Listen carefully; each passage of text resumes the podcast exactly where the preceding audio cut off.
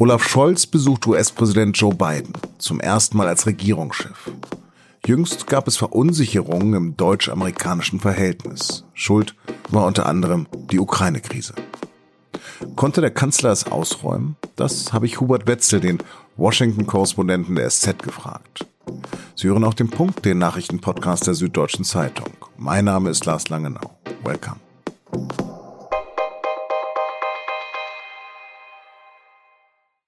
Schön war es da schon am Montag im regnerischen Washington, drinnen im Weißen Haus, am Kamin beim US-Präsidenten. Doch ob Kanzler Olaf Scholz das knisternde Feuer wirklich genießen konnte?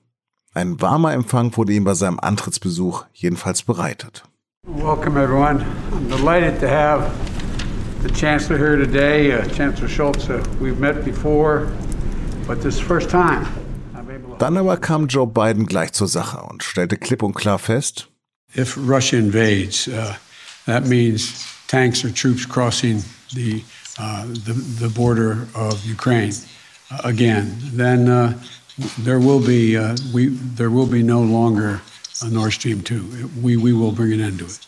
Wenn Russland die Ukraine angreifen sollte, dann wäre das auch das Ende der Gaspipeline Nord Stream 2, sagt also Joe Biden. Und Olaf Scholz? Nach dem Treffen mit Biden hat er sich noch vor die Kameras des TV-Senders CNN gesetzt und geriet da nicht vor einen wärmenden Kamin, sondern wurde gleich selbst gegrillt. And why won't you explicitly say, Russia, if you invade Ukraine, we're canceling the pipeline? What we do today is giving this very strong answer to Russia, saying, if you invade the Ukraine, this will have a very high price for you, which will have high impacts on your economy and the chances for your development. Also man habe eine sehr klare und harte Botschaft an Russland. Wenn es zur Invasion kommen sollte, hätte das einen sehr hohen Preis. Nur auf die Frage nach Konsequenzen für die Pipeline Nord Stream 2, auf die antwortet Scholz nicht. Das Wort Nord Stream scheint er nicht in den Mund nehmen zu wollen. Wie kommt das beim transatlantischen Partner, den USA, an?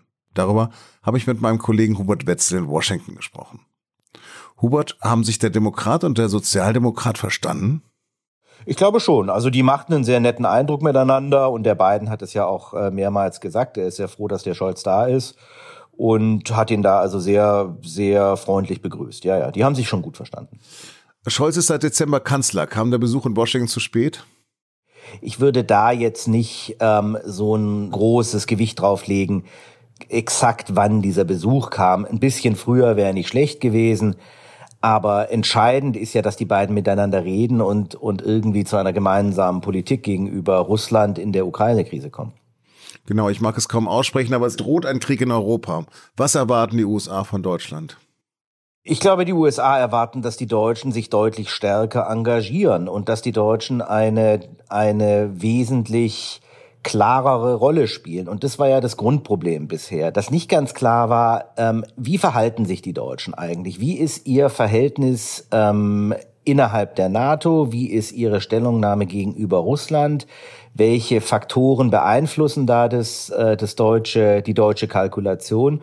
Und ein ganz wesentlicher Punkt war da eben immer diese Ostsee-Pipeline Nord Stream 2, ähm, die ja schon lange ein, ein, ein Irritationsfaktor im transatlantischen Verhältnis ist. Und das hat jetzt hier ähm, sozusagen, ist hier nochmal ganz wesentlich eskaliert, weil es eben bisher und eigentlich immer noch nicht aus Deutschland keine wirklich eindeutige, hundertprozentige öffentliche Aussage gibt, dass Nord Stream 2 im Falle einer russischen Invasion ähm, nicht in Betrieb gehen wird. Das ist ein Punkt, den hat gestern nicht Scholz öffentlich gemacht, sondern eben der amerikanische Präsident.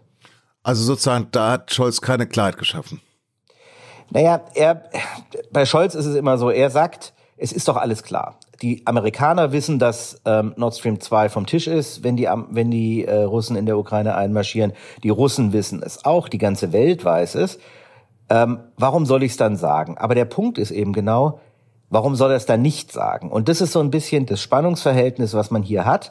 Die Amerikaner erwarten, dass Scholz ähm, das eindeutig und konkret sagt und dass er die Wörter Nord Stream 2 benutzt in einem Satz.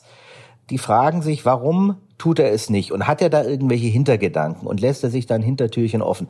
Und das ist letztlich der, der, das Problem, was es gibt. Und das ähm, hat hier zu, in den USA zu, zu einer großen Irritation geführt und eben auch diese ganze Debatte über die Verlässlichkeit Deutschlands als Verbündeter mit losgetreten. Aber gibt es denn ernsthafte Zweifel in Washington, dass Deutschland ein verlässlicher Partner ist?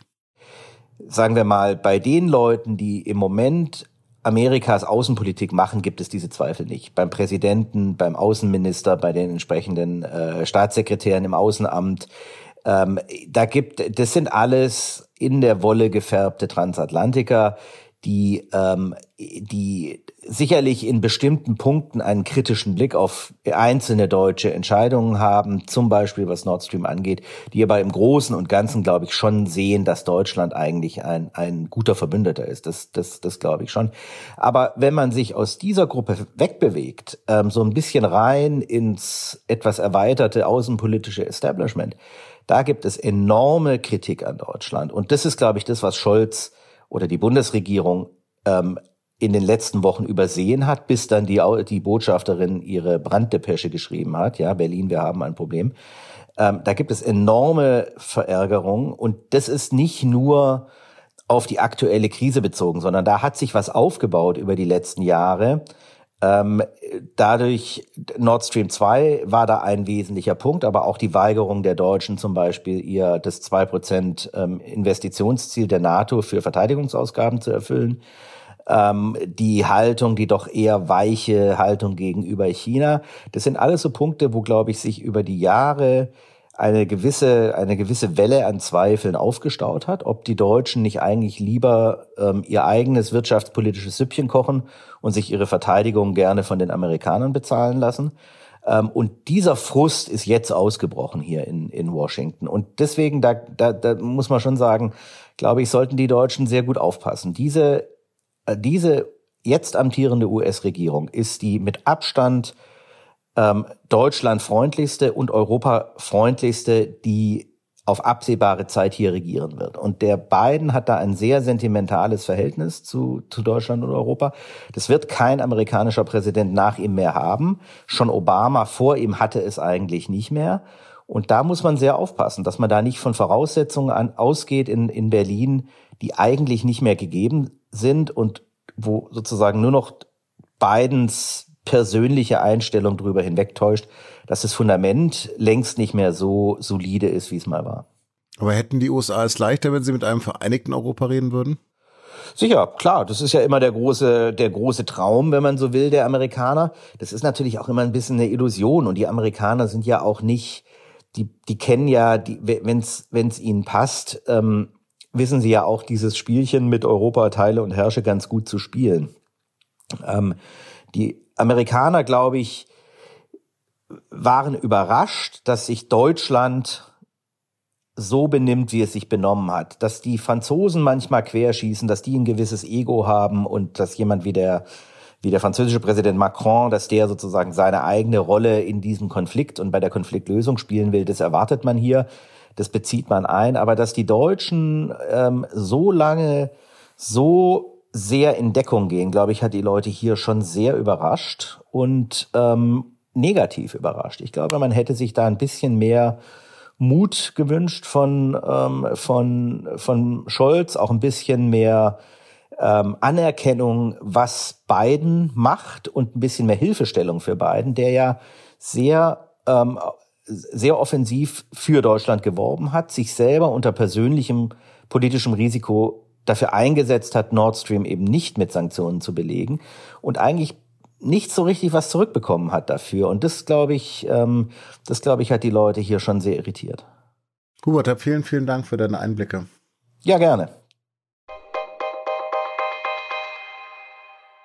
Der emeritierte Papst Benedikt hat Opfer sexuellen Missbrauchs in der katholischen Kirche um Verzeihung gebeten.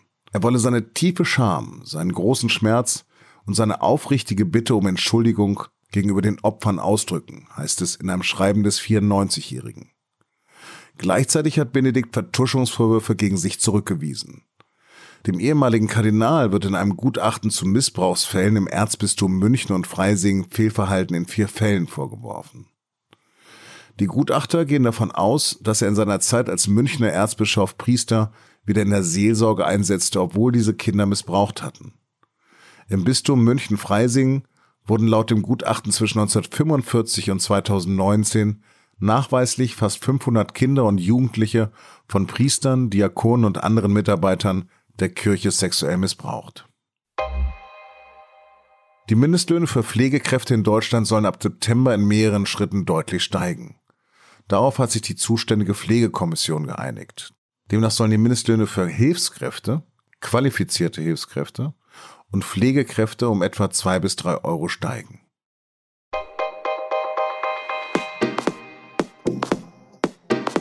Also ich bin ja eingepennt beim Netflix-Film The Power of the Dog. Jetzt aber ist das Western-Drama mit zwölf Nominierungen Oscar-Favorit.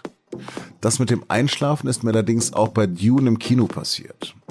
Und dieses Science-Fiction-Epos ist jetzt zehnmal nominiert. Scheint also ein gutes Omen für die Oscar-Verleihung im März in Hollywood zu sein.